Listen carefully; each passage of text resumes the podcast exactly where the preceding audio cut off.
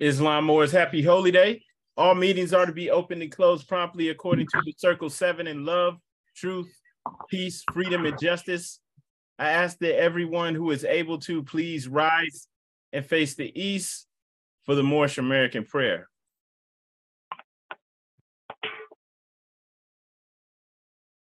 And as we stand facing the east with our heels together, feet at a forty-five degree angle, holding up two fingers on the right and five on the left, please repeat after me. Allah. Allah.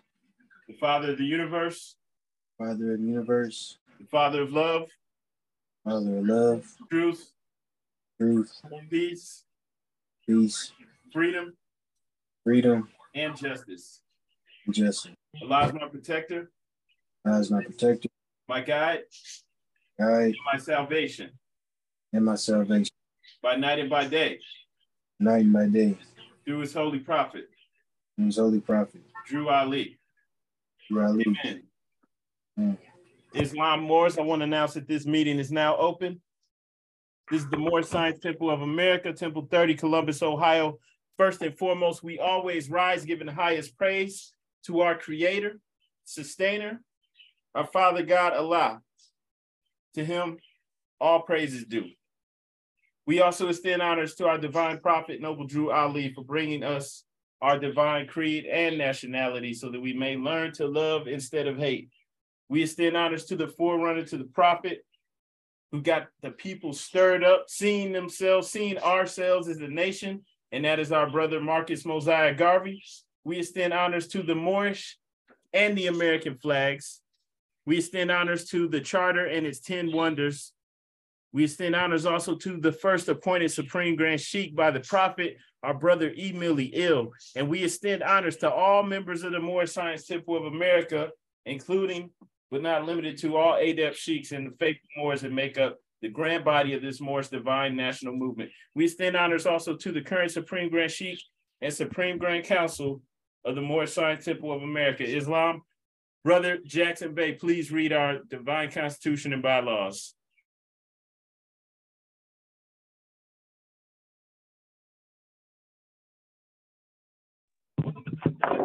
Divine Grand Sheikh, I rise, giving all praise to Allah, honors to the Prophet, Drew Ali, honors to the forefathers and foremothers, honors to the Asiatic nations and the Muslims all over the world. Salvation, Allah, unity, the Moorish Science Temple of America, of America, the divine constitution and bylaws. Act one. The Grand Sheikh and the chairman of the Moorish Science Temple of America is empowered to make law and enforce law with the assistance of the Prophet and the grand body of the Moorish Science Temple of America. The assistant Grand Sheikh is to assist the Grand Sheikh in all affairs if he lives according to love, truth, peace, freedom, and justice, and it is known before the members of the Moorish Science Temple of America. Act two. All meetings are to be open and closed promptly according to the Circle seven in love, truth, peace, freedom, and justice. Friday is our holy day of rest, because on the Friday, the first man was formed in flesh, and on the Friday, the first man departed out of flesh and ascended unto his Father God, Allah. For that cause, Friday is the holy day for all Muslims all over the world. Act three. Love, truth, peace, freedom, and justice must be proclaimed and practiced by all members of the Moorish Science Temple of America. No, no member is to put in danger or accuse falsely his brother or sister in the occasion that may harm his brother or sister, because Allah is love. Act four. All members must preserve, preserve these holy and divine laws, and all members must obey the laws of the government, because by being a Moorish American, you are part and parcel of the government and must live life accordingly. Act five, this organization of the Moorish Science Temple of America is not to cause any confusion or to overthrow the laws and constitution of the said government, but to obey hereby. Act six, with us, all members must proclaim their nationality, and we are teaching our people their nationality and their divine creed, that they may know that they are part and parcel of this said government, and know that they know that they are not Negroes, colored folks, black people, or Ethiopians, because these names were given to slaves by slaveholders in seventeen seventy-nine and lasted until eighteen sixty-five during the time of slavery. But this is a new era of time now, and all men now must proclaim their free national name to be recognized by the government in which they live and the nations of the earth. This is the reason why Allah, the great God of the universe, ordained Noble Drew Ali, the prophet, to redeem his people from their sinful ways. The Moorish Americans are the descendants of the ancient Moabites, whom inhabited the northwestern and southwestern shores of Africa. Act seven. All members must promptly attend their meetings and become part and parcel of all uplifting acts of the Moorish Science Temple of America. Members must pay their dues and keep in line with all necessities of the Moorish Science Temple of America. Then you are entitled to the name of faithful. Husband, you must support your wife and children. Wife, you must obey your husband and take care of your children and look after the duties of your household. Sons and daughters must obey father and mother and be industrious and become part of the uplifting of fallen humanity. All Moorish Americans must keep their hearts and minds pure with love and their bodies clean with water. This divine covenant is from your holy prophet, Noble Drew Ali, through the guidance of his father, God, Allah. Noble Drew Ali, founder, Moorish American prayer, Allah, the father of the universe, the father of love, truth, peace, freedom, and justice. Allah is my protector, my guide, and my salvation, by night and by day, through his holy prophet, Drew Ali. Amen. The Moorish Science Temple of America, Home Office of Noble Drew Ali, Home Office, Chicago, Illinois, U S A. Islam, Islam, Islamism. Peace and love. Happy holiday, Muslims. Islam and gratitude, brother. Uh, brother Kobe, would you please read the writs?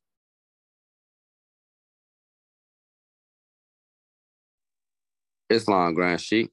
Arise and give perfect praise to the great God Allah. Arise and give honors to the prophet Noble Drew Ali. Rise and give honors to the forerunner Marcus Mosiah Garvey, the harvester. Rise and give honors to all bills, all ills and bays. Rise and give honors to all Muslims on the call and on the planet. Prophet warns all Muslims to be read in every meeting. I hereby inform all members they must end radical, all radical speeches while at work, in their homes, or on the streets. We are for peace and not destruction. Stop flashing your cards at Europeans. It causes confusion. Remember, your card is for your salvation. Failure to obey these orders will be a severe consequence. We are for love, truth, peace, and freedom. And when these principles are violated, justice must then take its course. Any member or group of members who hold malicious feelings towards the temple or the prophet, or violate the divine covenant of the Moorish movement, will receive their rewards from Allah for their unjust deeds. All true Moors will and must obey the law laid down to them by their prophet. If they lose confidence in their prophet, they should turn in their card and button, cease wearing their turban and fez, and return to the state where either prophet found you. This is a holy and divine movement founded by the prophet Noble Drew Ali. And the prophet is not right, the temple is not right. The prophet, therefore, is sending out a divine plea to all Moorish Americans. They do their part in protecting the prophet and the temple. This is an everlasting movement founded by the prophet through the will of Allah to redeem his people from their sinful ways. Peace, Noble Drew Ali. To the members of the Moorish Science Temple of America, Islam. This is instructions from your prophet, Noble Drew Ali. Be faithful unto your forefather, divine and national creed, that you will be blessed for your good deeds that you sow in the flesh. Allah is the one that judges the world, and his judgment is on now. But the weak can comprehend it not. The end of times are drawing near, so says Allah to his divine prophet, I, Noble Drew Ali. And that's why many hearts have turned to stone. Many have eyes to see, but cannot see, ears to hear, but cannot hear, lest they'll be confined of their sins. These are the trying hours now, dear Moors, and every evil spirit is moving, and they are trying every weak mind to overthrow and drag out the true foundation that has been laid, and to cause confusion in the minds of the ones that do believe. But if you have the true love of Allah and the spirit of your forefathers, you fear not what you hear or see, but will sacrifice the utmost of your very life to protect the movement and your prophet. Watch your enemies, dear Moors. Your enemies are the ones that speak against your prophet and ridicule him to the very lowest, and the ones that speak against your divine and national principles of your temples. Act accordingly, and Allah will bless you for your good work. Peace. Your divine prophet, Noble Drew Ali. To be proclaimed in every meeting. Islam. I am glad to know I have a few faithful Moors among you all, and I desire for them to know the truth and the divine truth. There's a host of jealousy about me and the movement now by the same people of our side of the nation that claimed that I was a joke and unreal. But now, since they found out from the government officials and the nations of the earth that it's the only sole foundation that all Asiatics must depend upon for their earthly salvation as American citizens, they are working every scheme that they can to disqualify me so they may take charge of the situation. I have notified all these things to you long ago in the past. It is through the faithful Moors that attribute to the movement and the uplifting funds. The ones that pay the divine respects to me and the movement will be remembered. That's why I'm calling upon all faithful Moors to increase their faithfulness to me, your prophet, and your divine Moorish movement. I need finance, and I need it badly. Never before have I needed finance so badly as I do, as I do at present, so I can shove aside the discord that is facing the nation. It all comes through jealousy because of my fame and nobility. The nations of the world will not recognize the movement without I, the prophet, being head. It has been proven by my works, which I have performed in the past few years. Prophet, Noble Drew Ali. Islam, Islam, Islamism. Happy Holy Day, Muslims. All right, Islam and gratitude, brother. Uh, we'll now read the additional laws.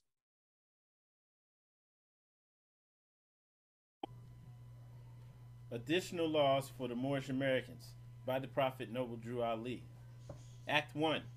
Grand sheiks and governors and heads of all temples, all businesses. Each said temple must be approved by the Prophet Noble Drew Ali. Before acting upon by any members, let it be finance, property, or any line of life that will cause the members to sacrifice finances, et cetera, that will cause the support of any group of members. Any former officer that violates these laws is subject to be removed from his office under a heavy restriction, et cetera, by the prophet or the grand sheikh.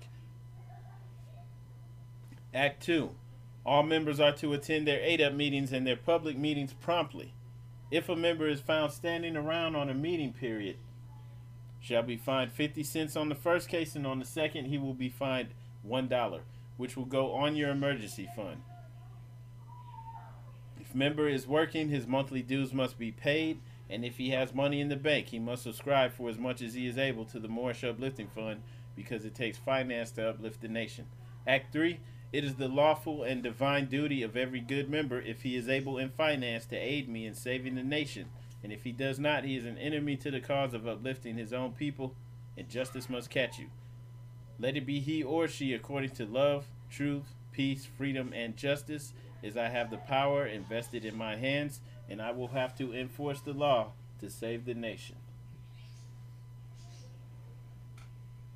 All, Act four, all members, while up making a public speech, must not use any assertion against the American flag or speak radical against the church or any member of any organized group, because we are to teach love, truth, peace, freedom, and justice.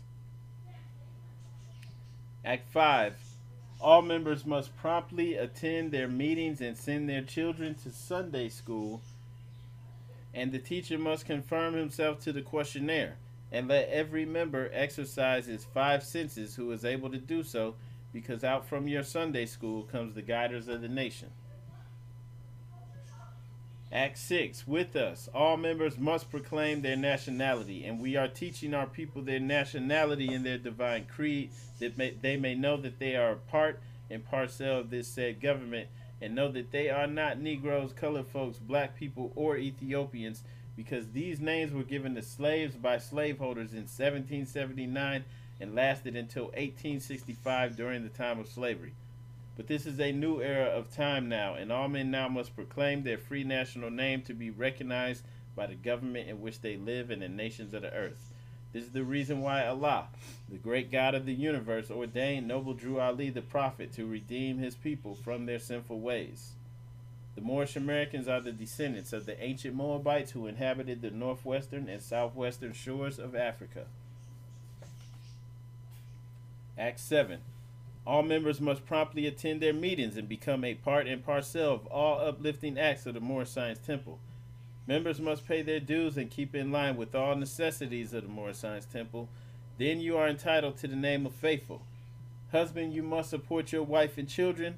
Wife, you must obey your husband and take care of your children and look after the duties of your household. Sons and daughters must obey father and mother and be industrious and become part of the uplifting of fallen humanity. All Moorish Americans must keep their hearts and minds pure with love and their bodies clean with water.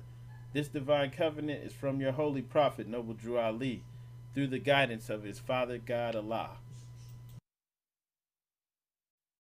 Okay, Islam Moors, uh, today we're going to be in chapter thirty-seven. Chapter thirty-seven is Holy Instructions from the Prophet, the Breath of Heaven. And this is um this is really important. This is a good chapter because it speaks on our true nature. All right. And um, when you look at our true nature, what we really are, we're multidimensional beings. And I'm only saying multidimensional because that's the only way I know how to describe it. Right. We're more than just the body. It's more to you than meets the eye. Um, before we get started, though, I'll just, I want to ask for the person calling in from the three eight six area code. Would you please state your name and where you're calling from? Yes, this is Anna calling out of Texas. Okay, you and you say you're in Texas? Yes. Okay, gratitude. All right.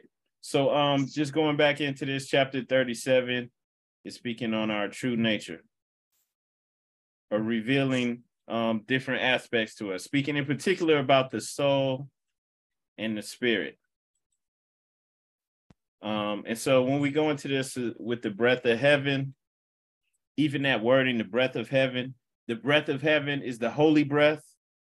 The holy breath is truth, the breath of Allah, and it animates everything in creation, meaning it gives life to everything in creation, right? It's literally Allah speaking to man through man. And um, for us, it's called the breath because wh what do we have to do to live? We have to breathe.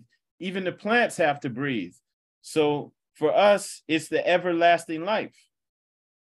So we're gaining an understanding of this, this, this, um, this uh, energy or whatever you want to call it. I would call it spirit that animates everything, right? It's it gives life to everything in creation and also connects you to Allah.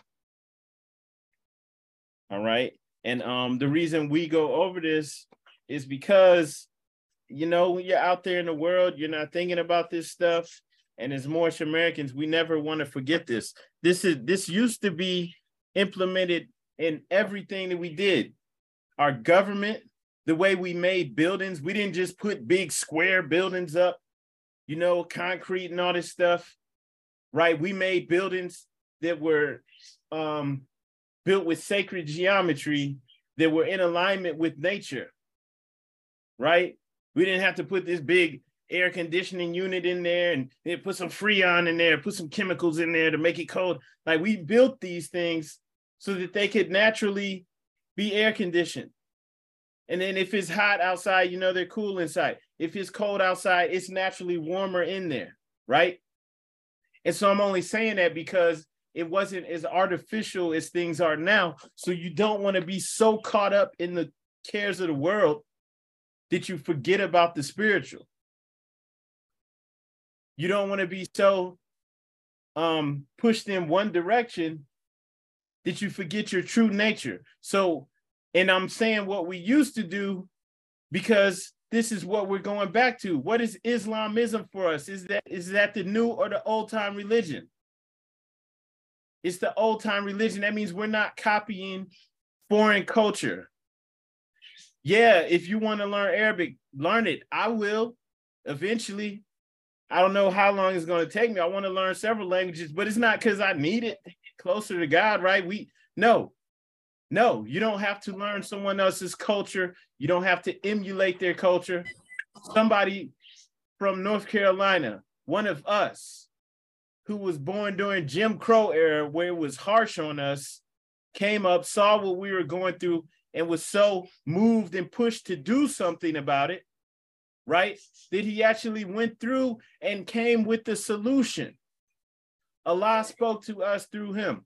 And so, yeah, we don't have to copy anyone else's culture. So when we say Islamism, we get into the core to the truth. We're getting directly to the truth, right? I'm not saying you have to do what the people in the desert are doing. No. Why would you have to do that when one of us was what one who spoke our own language, who knew intimately what we were going through came? And so we don't want to be out here drowning in the cares of the world, right? You're up, you're um, in the world, but not of the world.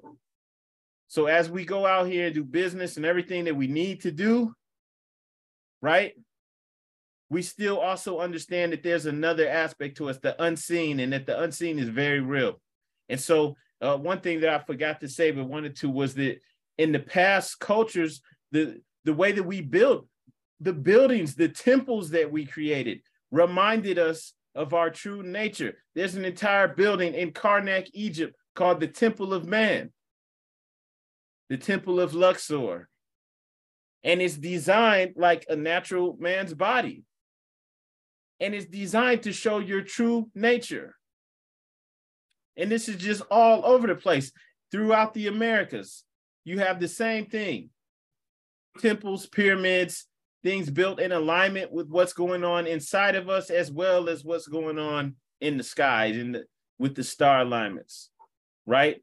So we don't want to forget our true nature. We used to do these things. We used to carve these things into stone so that we would not forget. This is why I always show this meme where it, it shows that Pharaoh's head and he's holding the flail for severity, for, for, for whooping the animal. And then they got the, the crook, like to, to gently pull the, the beast back into the, um, the um, herd. And they carved that in stone. They carved that out of metal. Why? To remind us of our true nature.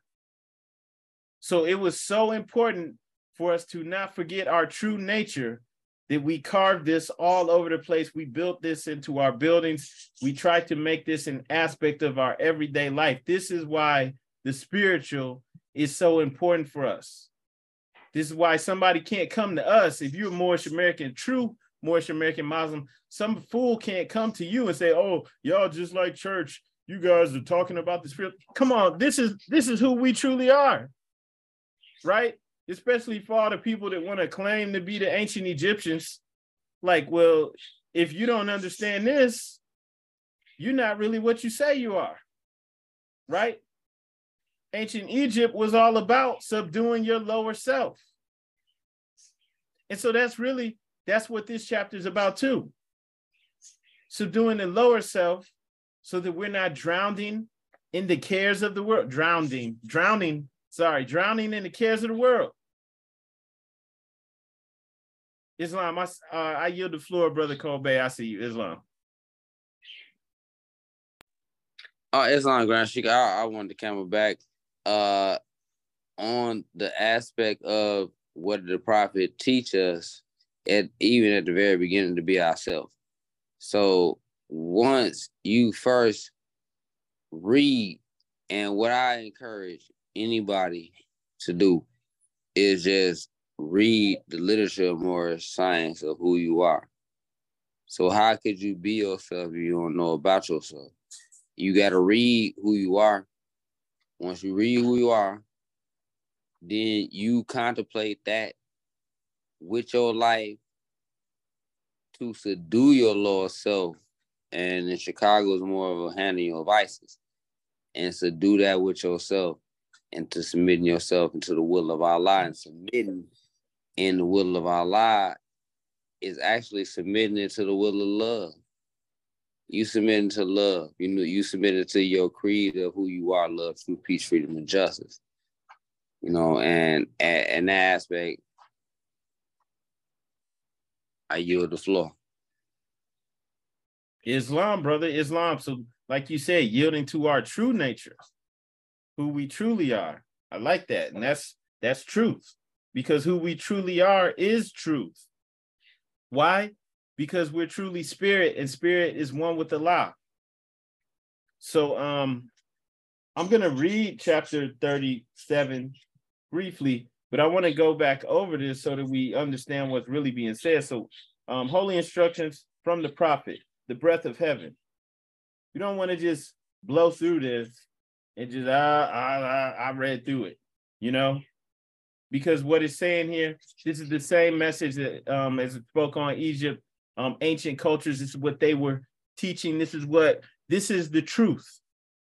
This is why we return to the old time religion. Vaunt not thy body, because it was first formed, nor of thy brain, because therein thy soul resideth. Is not the master of the house more honorable than its walls? The ground must be prepared before corn be planted. The potter must build his furnace before he can make his porcelain. As the breath of heaven saith unto the waters of the deep, this way shall thy billows roll, and no other. Thus higher and no higher shall they raise their fury. So let thy spirit, O man, actuate and direct thy flesh. So let it repress its wilderness. Thy body is as the globe of the earth. Thy bones, the pillars that sustain it on its basis. Um, as the ocean giveth rise to springs, whose waters return again into its bosom through the rivers, so runneth thy life from thy outward, and so runneth it into its place again. Do not both retain their course forever. Behold, the same Allah ordained them.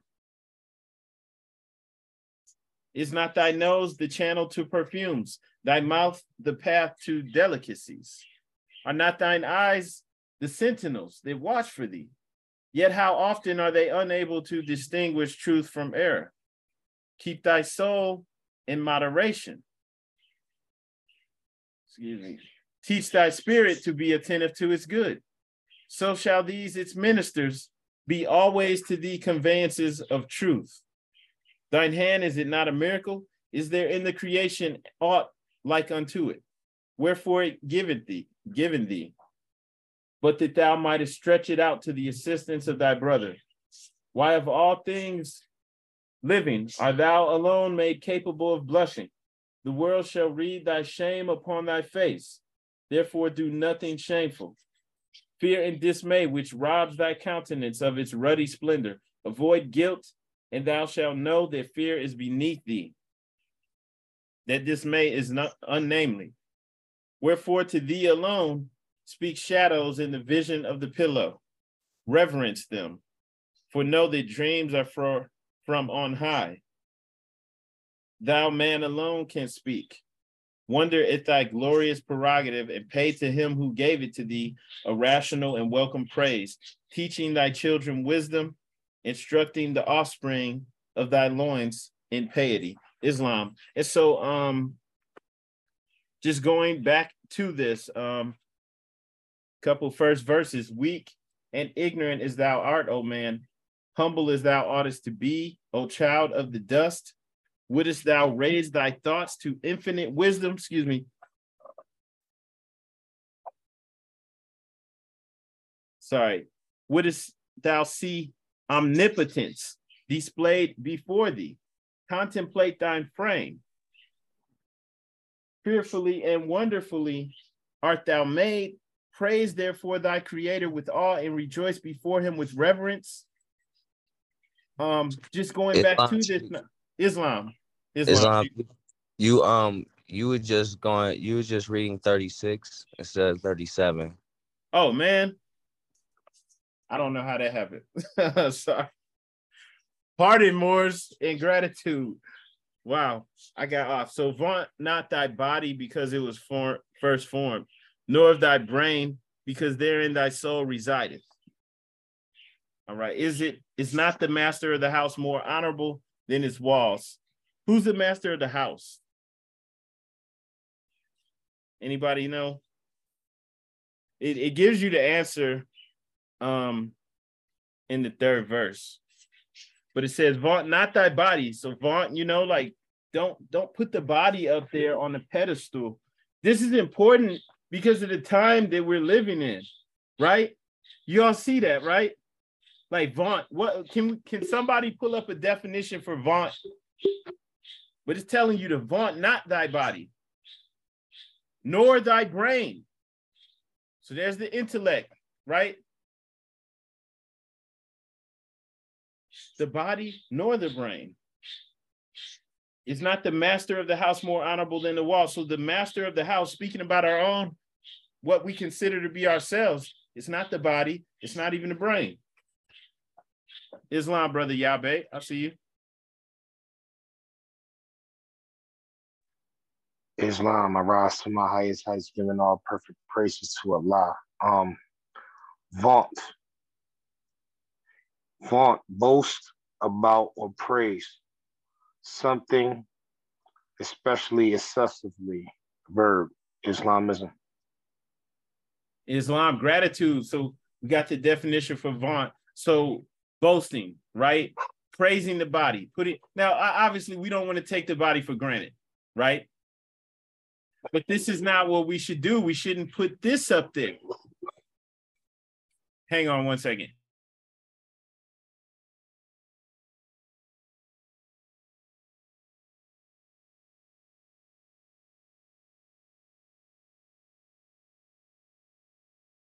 All right, so we're not supposed to put the body up there.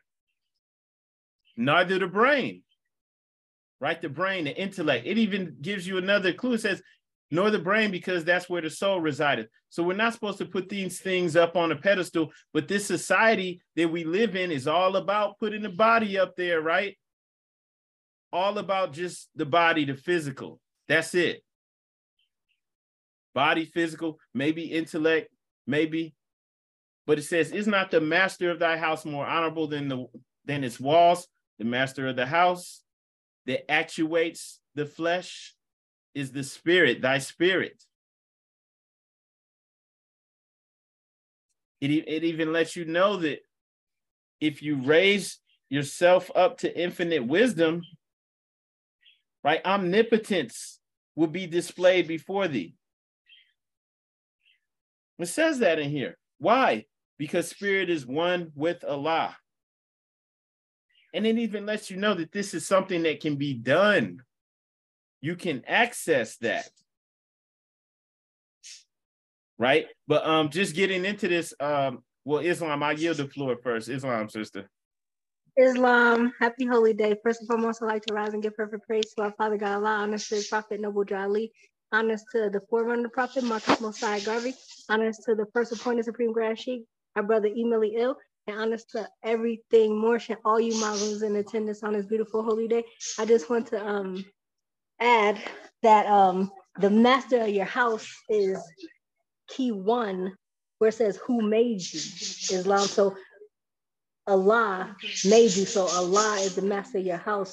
And then if you know who you truly are, you know your connection to Allah, and you know that, you know, just like a Karate Kid, just like um, The Last Dragon, you are to become the master. So in these lessons, we are striving to, to know thyself and to master the lower self and to elevate our way of thinking, and then our um, quality, quality of, of our physical life will, will change dramatically. Islam, I yield the floor.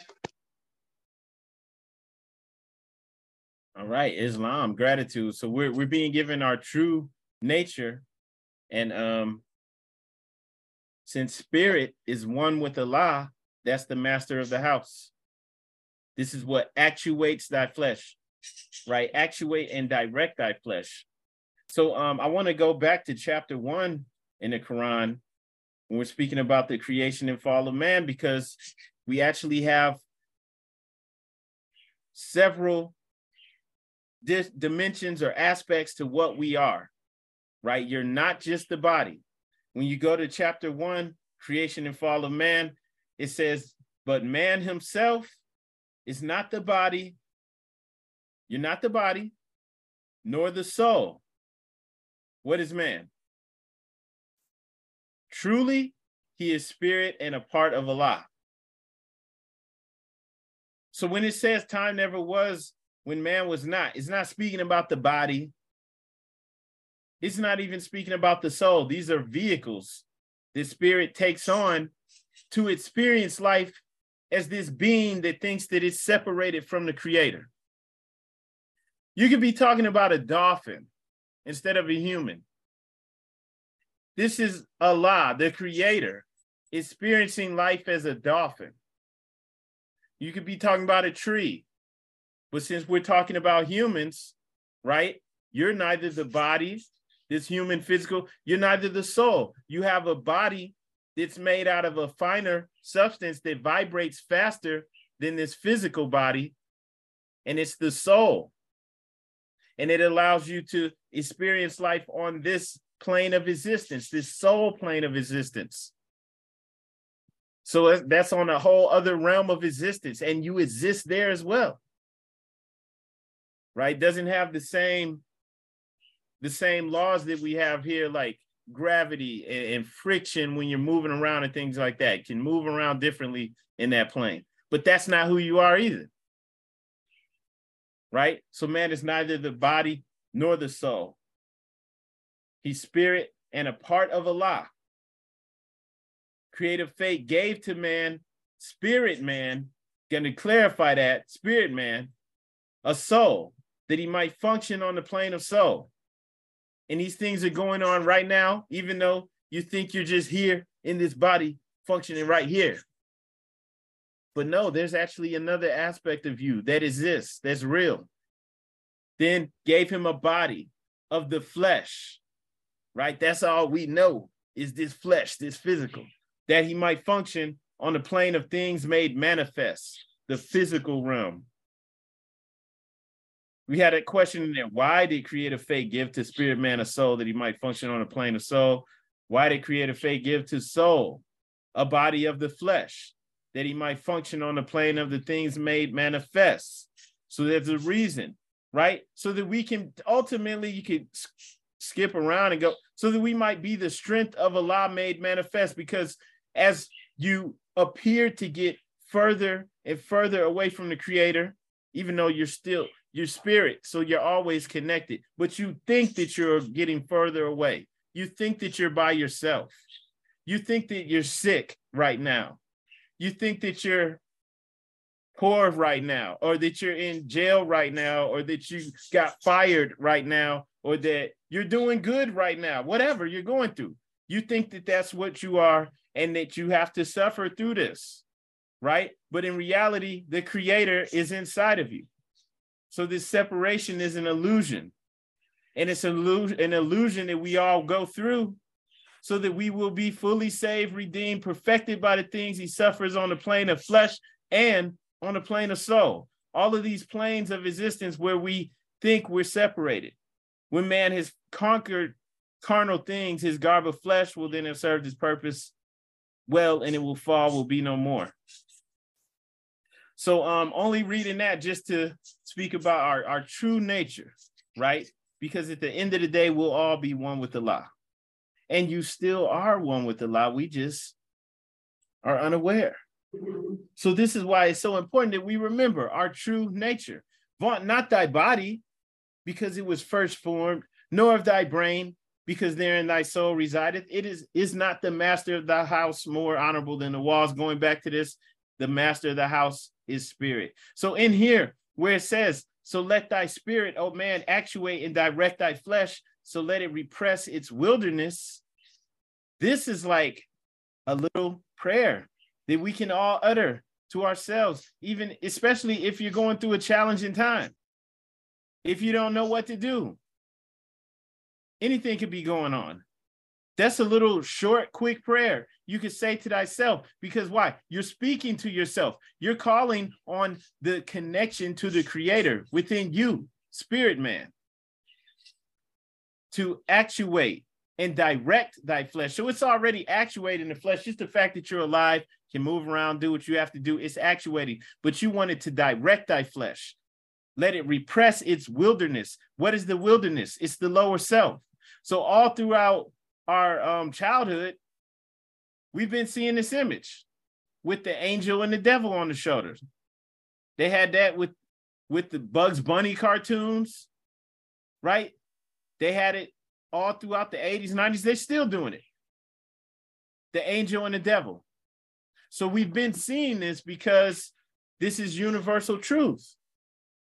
Even though nobody really was explaining to us what's really going on, we all have this. So the angel on the shoulder, it's not some mystical angel from somewhere. It's your own higher nature, spirit, the higher self that we all have. The higher self is always directing us in the right direction.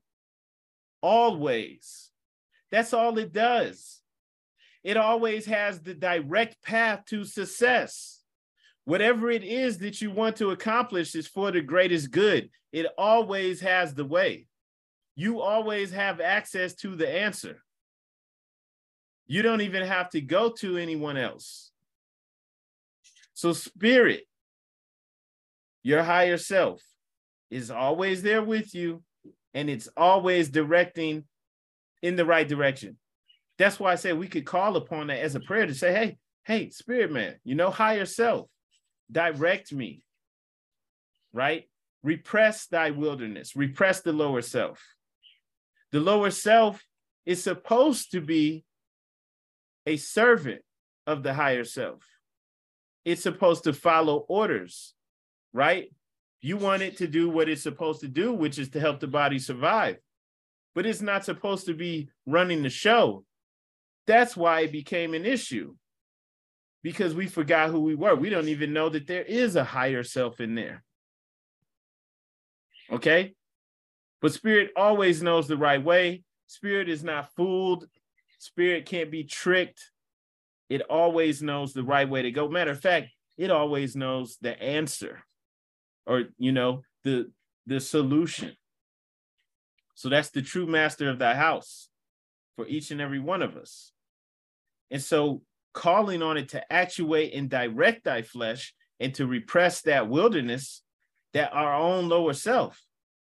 And, and reason why we need this is because um, just going off of our own intellect, we don't know right from wrong. It's telling us that in here, in, um, in this chapter about our own eyes. Right? Our eyes, as wonderful as they are, right? We don't take our eyes for granted. Verse eight, are not thine eyes the sentinels that watch for thee?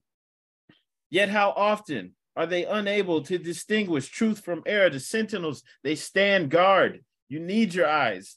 You know, you're not taking them for granted. You appreciate it. They keep you safe, right? Keep you from walking out into the street, getting hit, like all types of ways. You need them. They do a great job. They're wonderful. Give gratitude for your eyes, man. When you wake up, when you go to bed tonight, say a short prayer, give gratitude for your eyes. When you wake up, give gratitude for your eyes. They do a great job, but they still cannot distinguish truth from error. They can't. As great as they are, they are unable to do so. Why? Because they, they serve their purpose on a physical level, but truth is art, and art is a lie. So your higher self is always connected to the creator, and it always knows truth. So as great as the eyes are, we still have to count on that spiritual aspect of us to always know the right way for truth, to distinguish truth from error. And we don't want to take that for granted, right? So this is um, because the previous chapter before this was Know Thyself. I was reading that accidentally. But if we really want to know ourselves, right, getting to our true self, this gives us the ability now to distinguish truth from error. And it's letting us know that even our soul, our soul is another aspect of us that's unseen. You can't see it, right? It's vibrating at a higher level. But even our soul is unable to distinguish truth from error. We have to keep it in moderation, right? So that means we always must, must go to our, our um, higher self, our spiritual aspect, to really, truly um, be successful. Just going back to verse uh, three. So let thy spirit, O man, actuate and direct thy flesh. The spirit, man, remember, that's a thought of a lie. It's a part of a lie. And so to let it actuate, actuate is to put into motion. So that's the moving. We got that down. It's, we're live, right? But we also want it to direct, and direct is to lead or to guide. So we want this, the spirit man to guide the flesh, to direct the flesh, to lead the flesh, to do the will of Allah. And Allah lives within each and every one of us. And if we do that, spirit will not, cannot lead us astray, because it's the higher self. It's Allah and man. And when we look at higher self and lower self, right, going back to the Quran questionnaire, we know that the higher self cannot lead us astray. We know that the lower self basically breeds everything that is wrong, everything. So the higher self is the mother of the virtues. Mother meaning that it gives birth to all of these things. So it's the mother of the virtues and the harmonies of life. It breeds justice, mercy, love, and right. The lower self breeds hatred, slander, lewdness, murder, theft, and everything that harms. So when we were getting that symbolism in the cartoons, nobody was really explaining it to us. A lot of times in the cartoons, they'll, they'll go the way of the devil because that seems like the cool thing to do. That's what happens in real life. That's how it really works. Like, like I, that one video clip I was playing with a, the little boy that, that stole the car and, and crashed the car. He was a little boy, like eight, nine years old. And he said he just wanted to do hood rat stuff with his friends. That's the, that's the fun stuff, right? That's the lower self. It doesn't look like it's bad or wrong. It just looks like, it, you know, it's appealing. So nobody was explaining that to us, but this is, this is what that was really about, all that symbolism, right? So it, it's right there in our life. And, um, you know, this is also, so in the cartoon, you got the cartoon version of it, with the little angel and devil on the shoulder. But then this was also etched in stone. This was also carved out of metal and stone. The higher and lower self, right? Balance. We have to keep it in balance. We can't forget this. So this is supposed to be ingrained into each and every one of us so that this is an everyday aspect of our life. You, you know, this is because this gives you the compass now for your life. We don't have to, like, we, we can help each other. You don't have to go through a middleman, right? You're not dependent on anyone else like that because you, we each have Allah within us. All right, so let me go back in here. Okay, so, um,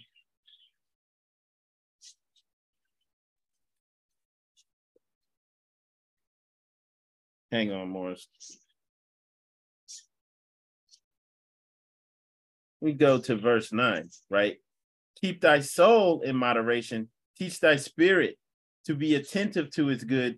So shall its ministers be always the conveyances of truth, right? That's, hang on.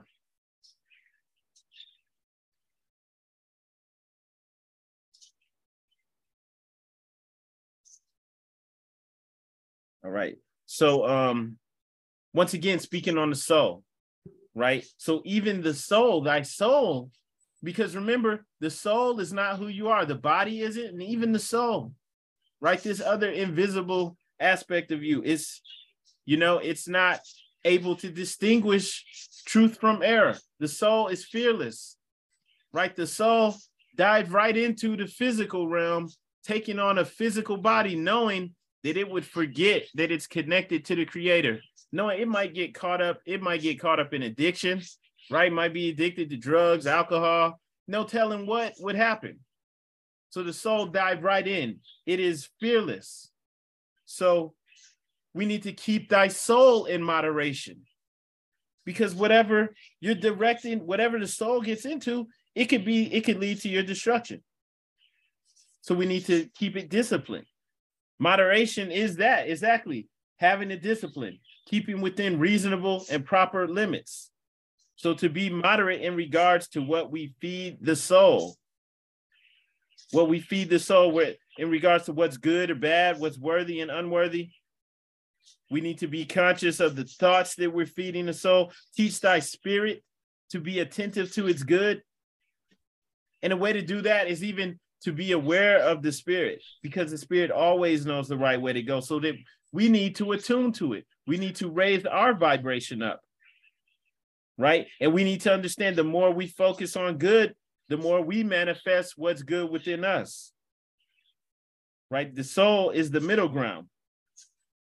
This is like the battleground where we fight the good fight. Islam, so, um, so shall these, its ministers, be always the conveyances of truth, conveyances, the vehicles of truth, teaching the soul moderation and the human spirit being mindful of its good, right? So that we're not just depending on um, taste, like our, our senses, taste, sight, smell, hearing, to satisfy the flesh, right? And also to see the truth behind our true nature, right? To always keep our higher nature in mind in everything that we do. The very next verse says, thine hand, is it not a miracle? Hang on, let me put that up on the screen.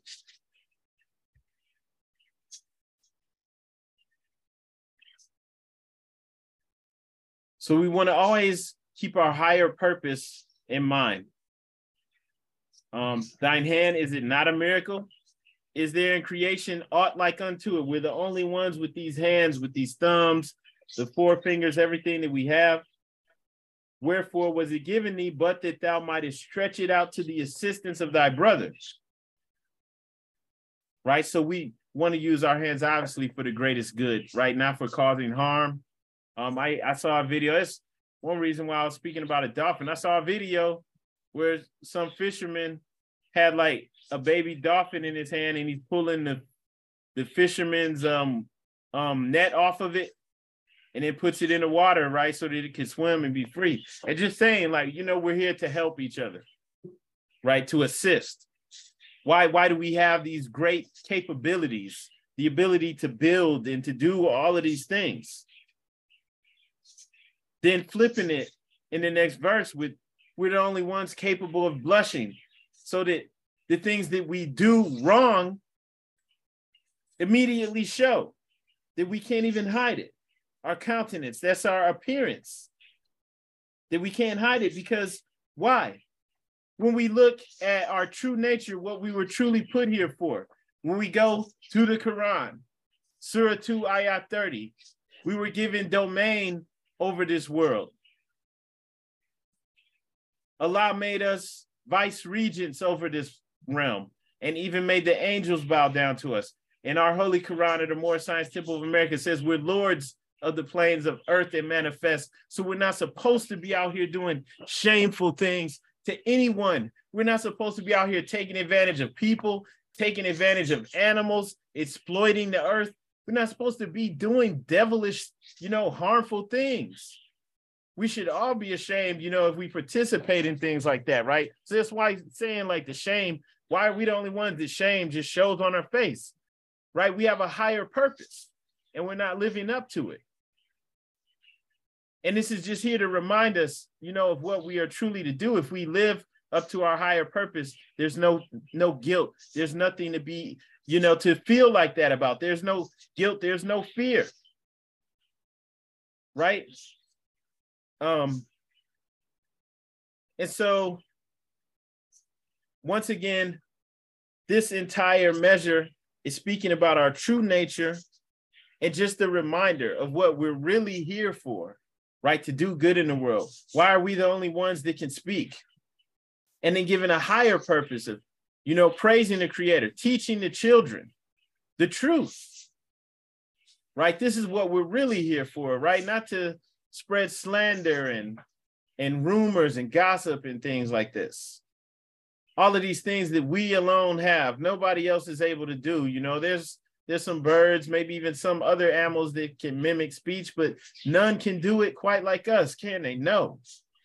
So we're the only ones with this, because we were given this station, this higher station in in life. You know, our purpose is, is much higher than, than even than most of us can imagine. So this is really just for us as a reminder to, to aim for our higher purpose, to keep that in mind at all times, right? And to know our true nature. We're always one with Allah.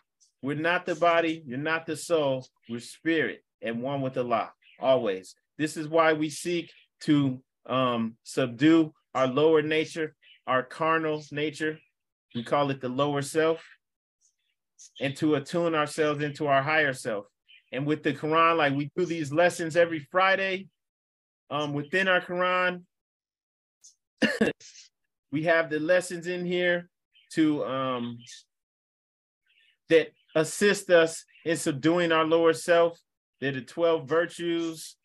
They're um, spread out throughout the Quran. But um, one, one way of looking at it is the twelve-step ladder. With each virtue that we obtain, we subdue our own lower self. Every time, even if you only work on obtaining one virtue, not only do you obtain that virtue, you subdue your carnal nature. You strengthen your connection. You raise your vibrations, you know, so that it's easier for you to hear that still small voice within your own higher self. And so the motivation is that as we do this, we unfold Allah within us and capabilities that I can't even describe because I don't know what we're capable of. I don't think anybody does.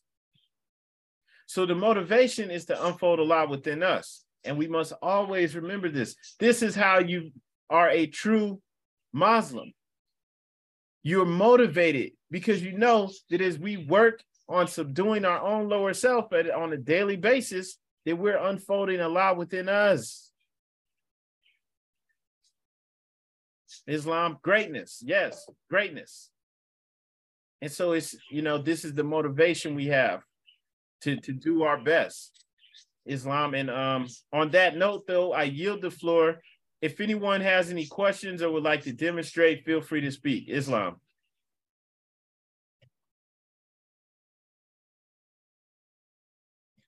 Uh, Islam, can I be heard? Islam. Oh, one second, right? Just um, remember what you were going to ask, right? Before, okay. Before you say anything, I wanted to just ask a couple questions, right? So um, just going back to what we just went over. Who's the master of thy house? Allah. Islam. And then for us on a personal level, it's spirit. Why? Because spirit man is one with Allah. Always. Okay. And um, anybody remember what the master's job is? Master of the house?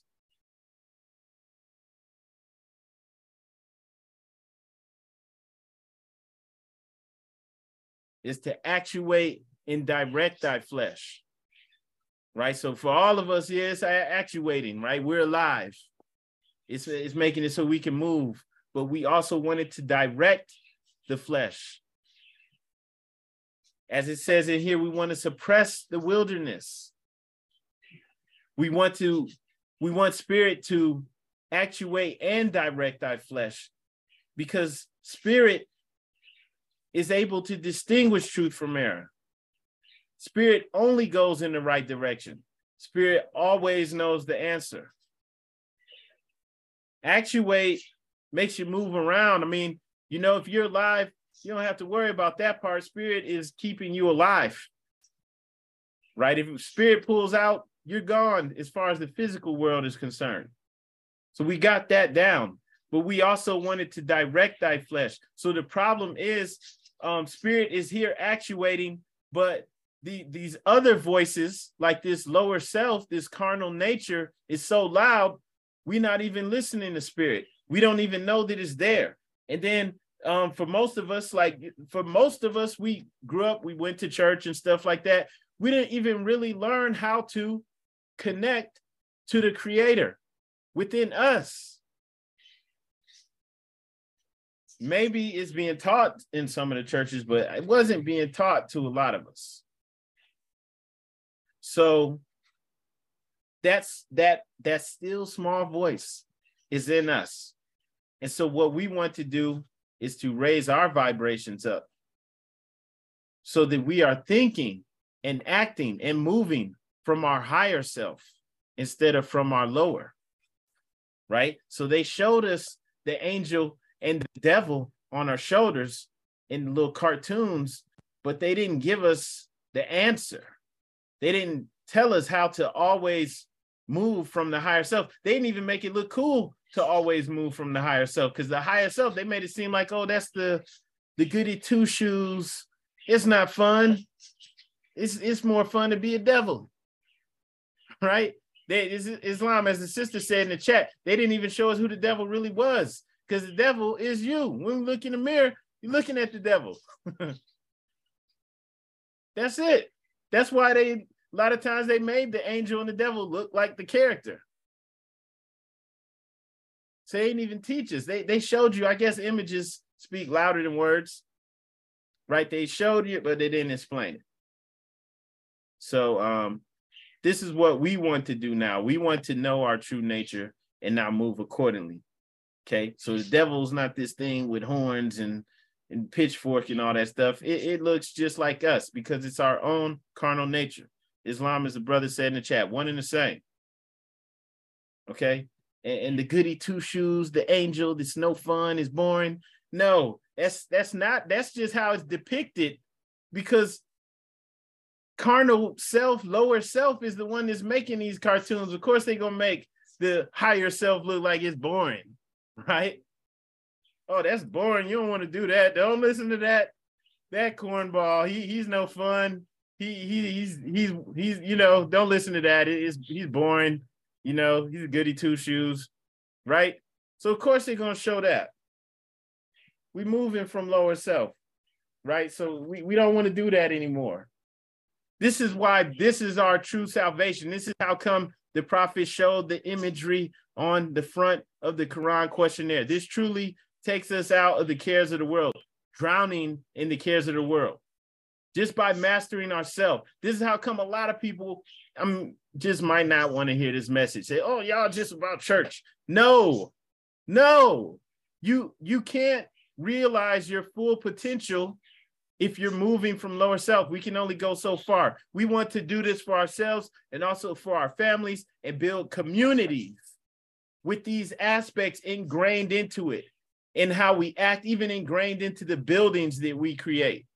I saw the brother in the chat put, you know, building earth ships, building like green eco villages, right? We want to live from our higher self. We want this to be a part of our everyday life, right? We're not trying to say, oh, we're Moors and, you know, we're going to have a little Moorish village and, you know, I might be trying to sleep with your wife. I might be trying to sell drugs on the side, no telling what I'm doing, right? No, that's not how we want to do. We want to do everything from our higher self. We want to be the best version of ourselves. We know that the, the little images they show with the angel and the devil and the angel's boring. No, we know that that's not true. We know that the higher self always knows the way. And the higher self guarantees success, right? There's no struggling and, and, and struggling and striving to get by when we're moving from higher self. But lower self only brings misery, hatred, slander, lewdness, murder, theft, and everything that harms. We build our civilizations from our higher self. We won't have these problems anymore with crime and any of that. It's all gone. So of course the devil ain't gonna want you to do that. They have to make it look stupid. They have to make it look unappealing. So um, this is what we're moving off of. I yield the floor, Islam, uh, Brother Hainzel. Yeah, Islam. Yeah, I wanted to demonstrate on like far as like by us being multi multi-dimensional beings, and we all have proof. And this is just kind of like my opinion. So it's just like, you know, we have our physical eyes, but like when you go to sleep and you dream, you see different things. You see colors, you see people, you can even have sensations in your dreams. And so like, How are you seeing these colors if your physical eyes are shut closed? You can't you can't see anything, but you see things, you know, and even like in some of our dreams, I know all of us experienced this before, like you may have a dream where like your body is shaped a little bit different, you know, because like with me, I used to be like real fit when I was younger, but I have had dreams where I had like a six pack, you know what I'm saying, super buffed and everything. And I actually felt the difference in the dream of how I felt, and I actually felt like part of the body. And then too, um, you know, and it's also like, I want to demonstrate this part too. It's just like, you know, with the dreams, sometimes you can lucid dream. And that's when you actually awaken your dreams. And I used to do that a lot when I was a kid, you know, so I used to lucid dream a lot, but I didn't know what that was. And, you know, and I'm kind of thinking about like what Noble Drew Ali said. He said, if I can only get my people thinking, but I had kind of thought about one concept because I lucid dreamed a lot, is that I had a dream that I was falling and I hit the bottom, I hit the ground. And you know that words we growing up, people would say, well, if you have a dream and you fall and you hit the ground, you die. But, but you know what I'm saying? I would tell people, I say, well, that's not true, because I'll take people who would say that, I'll be around them, I say, well, how do you know that that person died? Did they come back alive and tell you they hit the ground and died? No, they didn't. And so with that, because I actually had experience hitting the bottom, I was able to tell people that I did that and I'm still here. But I think, you know what I'm saying, as we get to know ourselves more and more, that it becomes more fun, you know, as far as like the dreaming and being awake. And I used to do this a lot when I was a kid. So that part is kind of like exciting to me. But with that, I give up the mic. Islam, and um, you know, we're we're starting to get away from, you know, viewing things from a superstitious point of view, and um, just um, in general, um, I think that's the direction everybody's going in, um, because even like like the Christian church, they have to. Um, They have to grow in order for them to survive the um, rise in consciousness. So yeah, we, we have to get away from being scared of everything, right? So um, I, hopefully, like with the Moors being here, you, you understand there's nothing to be afraid of.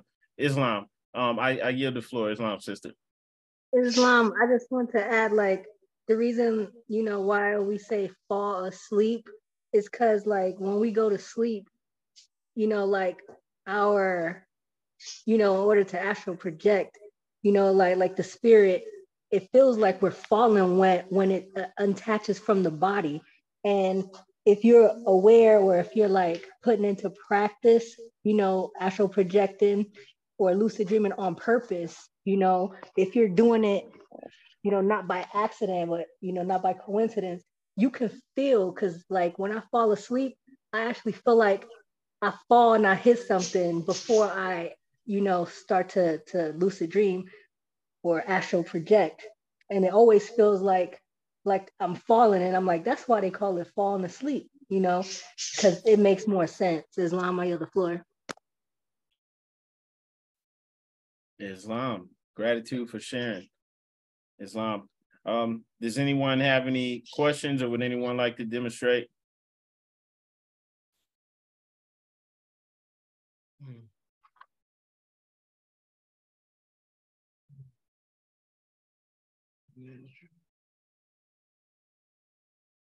Yeah, Islam. So I did have um, like a question coming from the um, from the um, the the the um.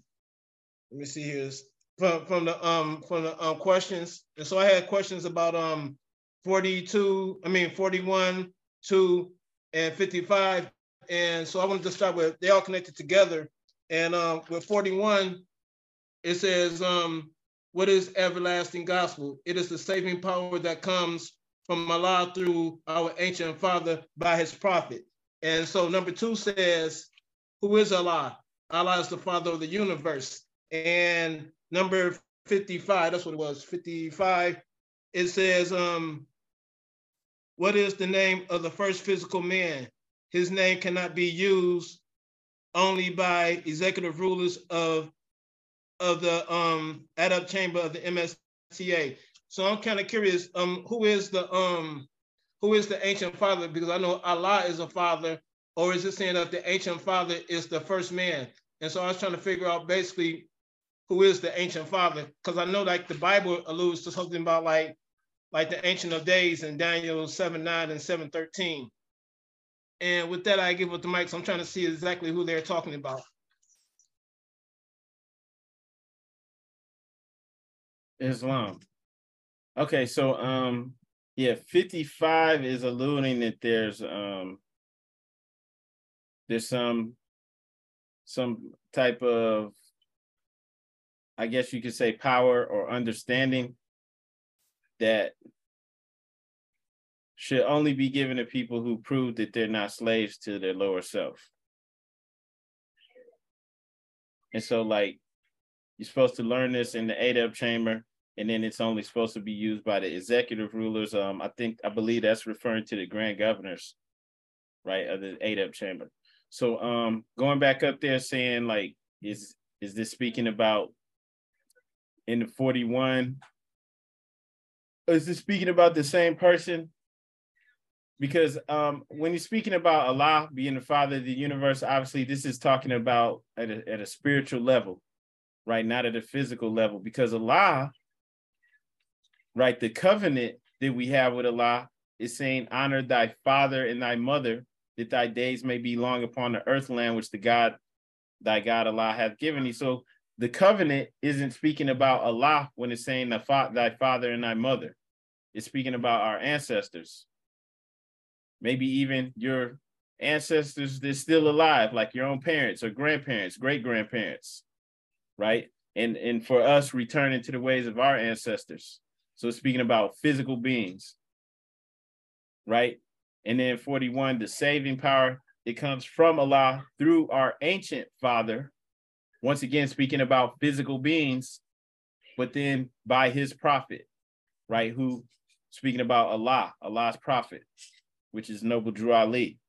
So the saving power that comes from Allah through our ancient father, the prophet connected us back to our ancient lineage, right? Returned our divine um, origin to us.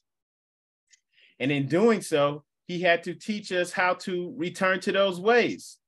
So we're speaking about physical beings again, ancient father. And we can go back to chapter forty-seven to get an idea of who this is referring to when we're given the lineage of where we came through. And so in doing this, he returns our national headdress to us. He returns our customs, our culture to us, even our mindset, our way of thinking. This is why we're returning to the mindset of um, understanding ourselves. Know thyself, right? This is the ancient, you know, inscription from ancient Egypt. And he had to make a Quran specifically for us. Not saying that we don't study and, and hold to the Quran of Mecca as revealed to the Prophet Muhammad, but we needed something that was more direct, that was specifically for us. So once again, we're speaking about physical people. When you're saying who the ancient father is, it's talking about physical beings that we, you know, descend from. And this is what was hidden from us, what was, you know, stripped from the records and um, taken from us. So we're talking about physical people in that aspect, right? Not talking about thy father, God, Allah. We're talking about physical beings and returning to the ways of our ancestors so we can return to this covenant. Islam.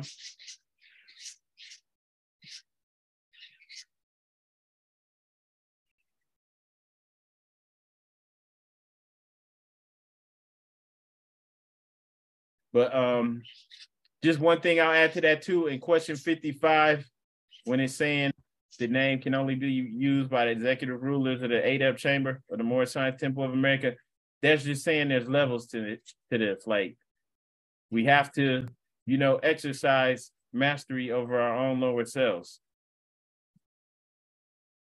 right?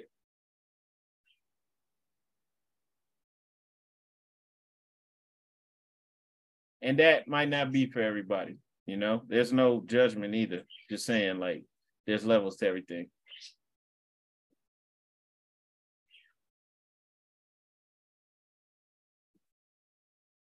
Islam. Um, are there any questions or uh, comments? Demonst- anyone want to demonstrate?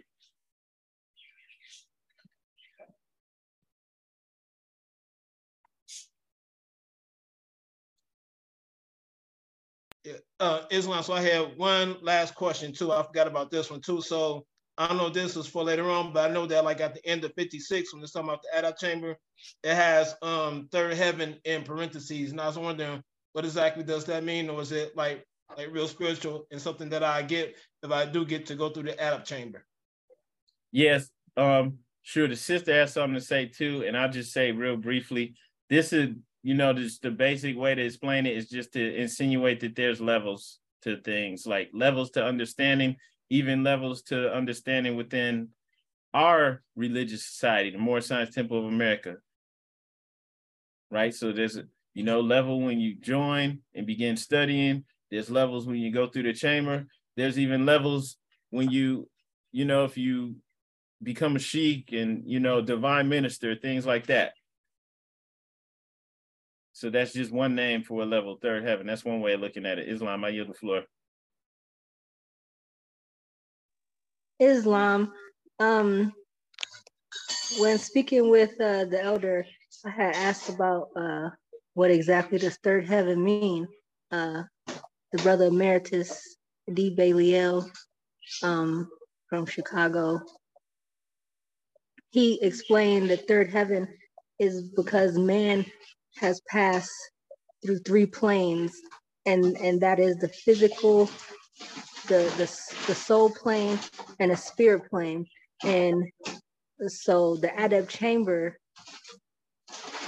is where the level of consciousness is, is risen, so you're no longer slave to the lower self, so you are perfected man, you know, going through that Adab chamber. And um, so you are passing through the back back to the third heaven, if that makes sense. Islam, I yield the floor.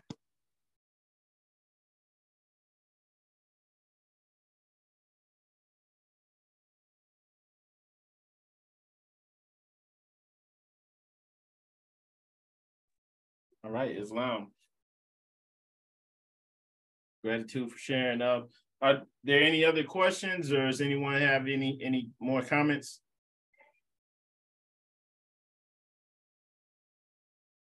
Yeah, Phil, uh, did that answer your question, brother?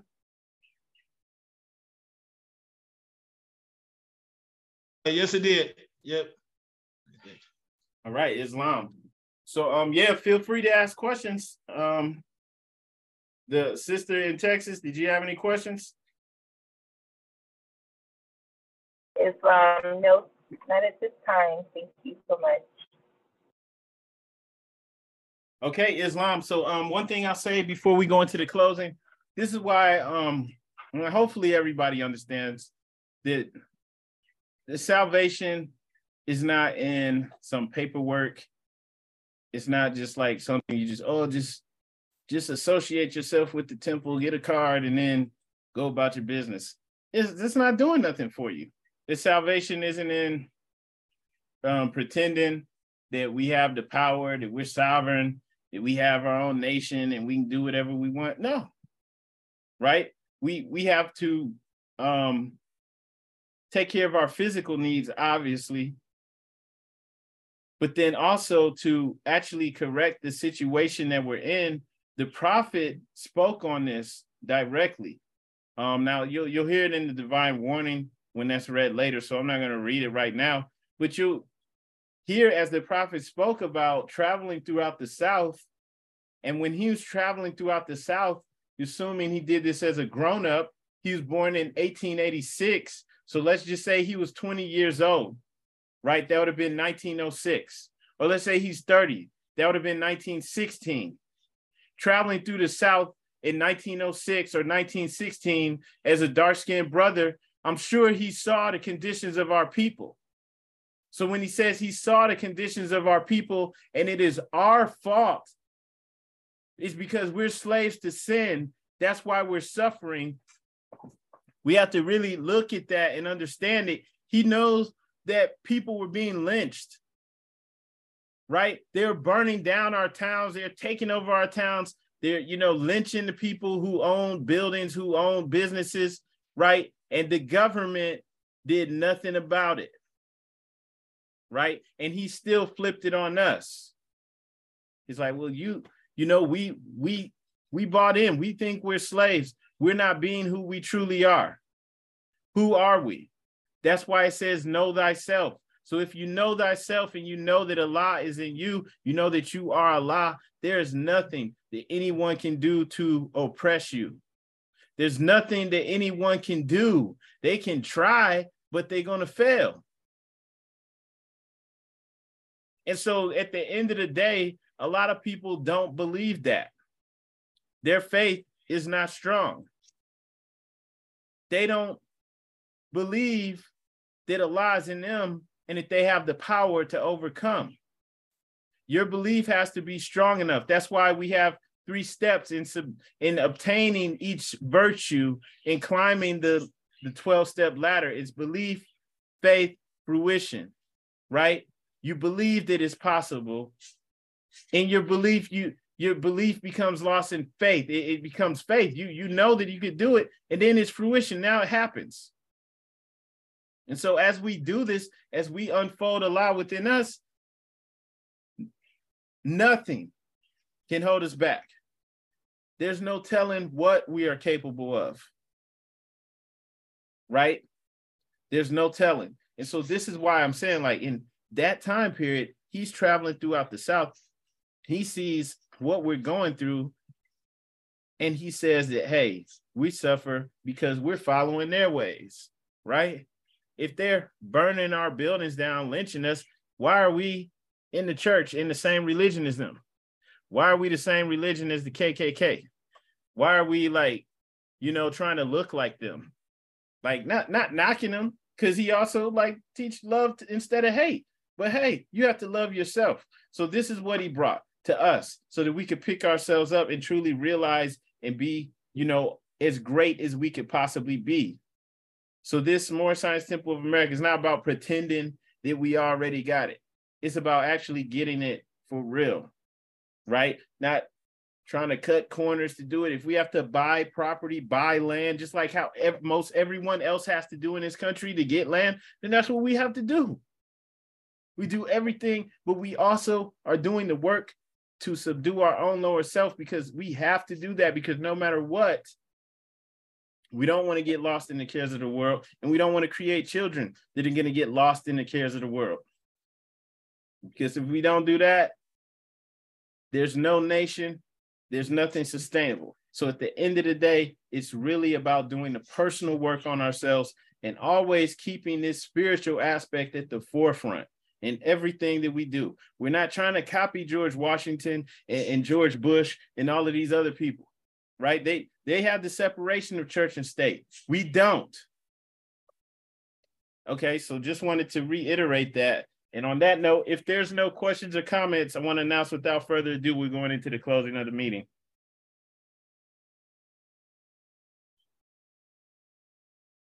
Okay, Islam. All meetings are to be open and closed promptly according to the Circle seven and love, truth, peace, freedom, and justice. And don't go anywhere more as we're going to read our divine warning.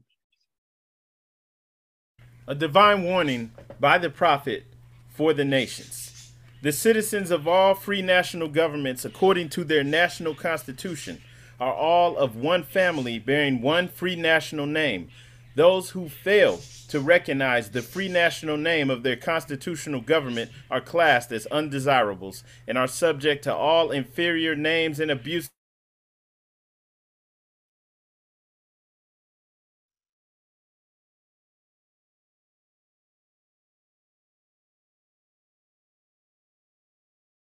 And cling to the names and the principles that delude to slavery.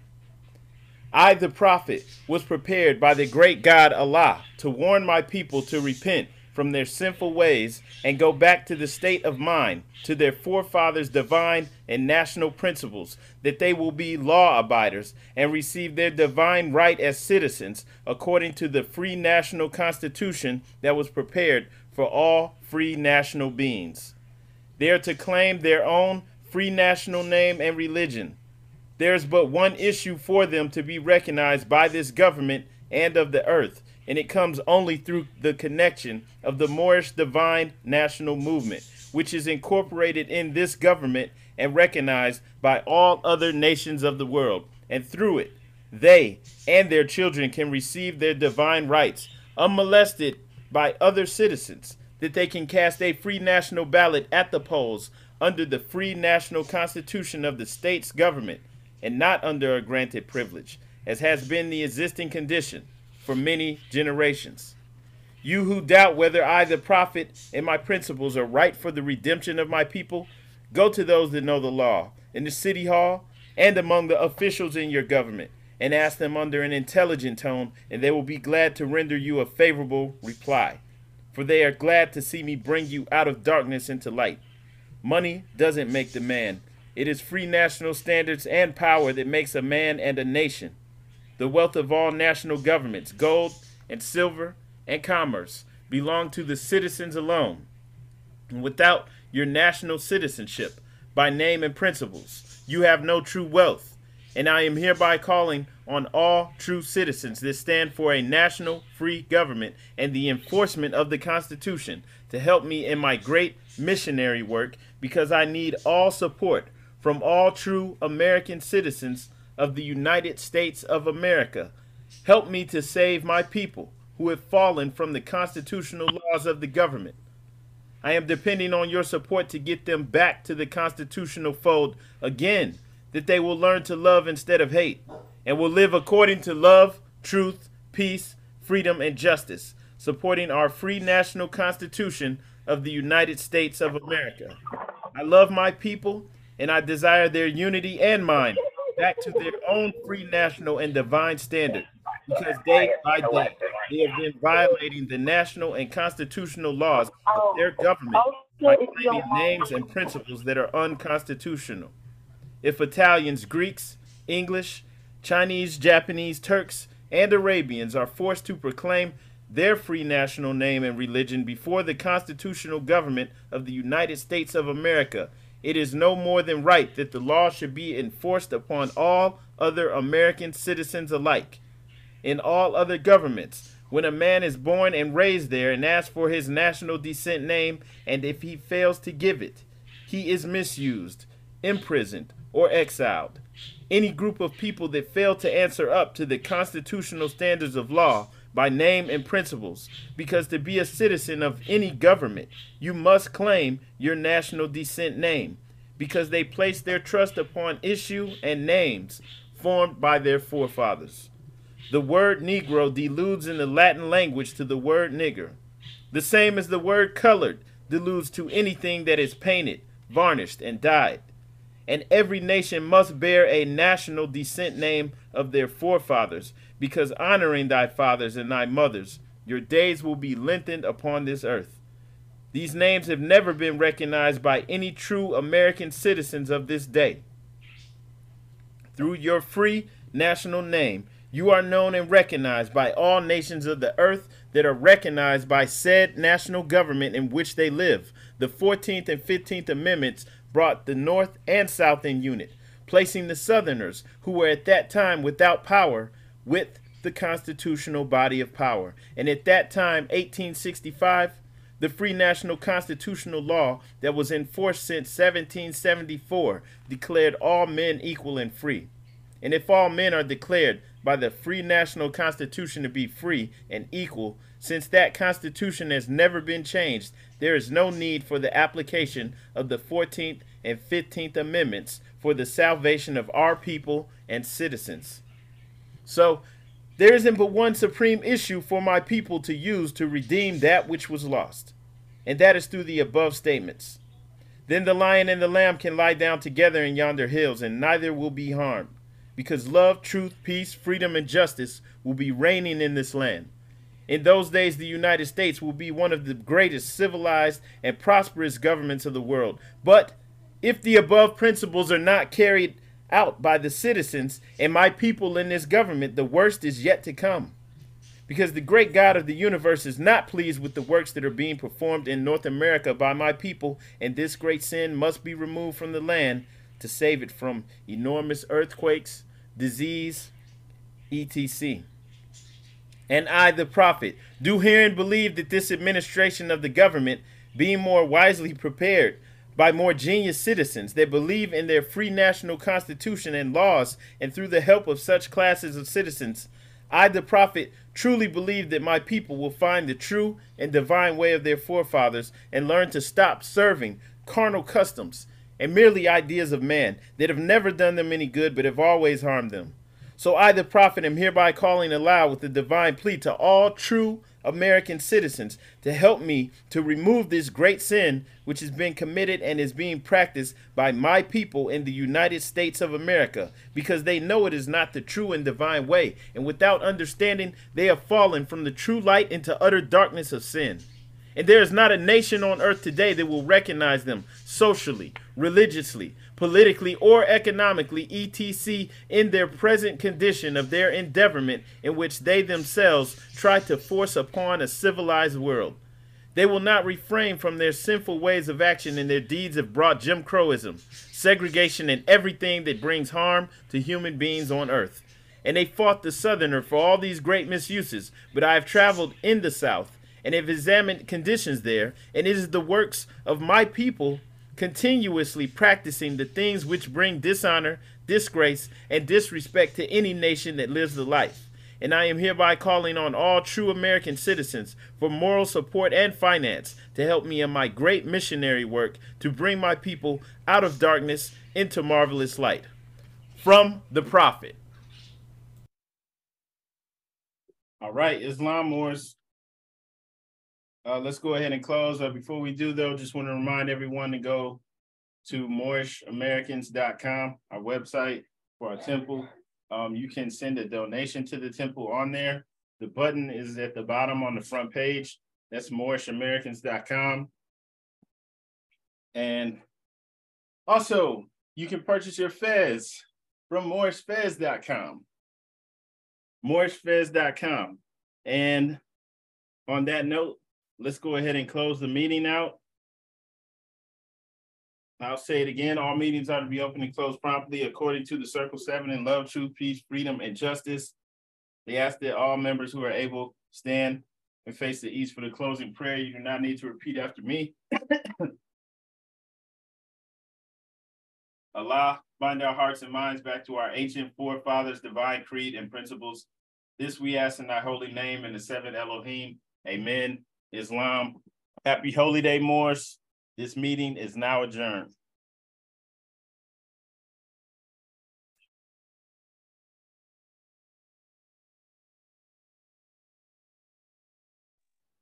Islam, happy Holy Day. Islam, happy Holy Day. Happy Holy Day. Islam, happy Holy Day. Islam, happy Holy Day, family.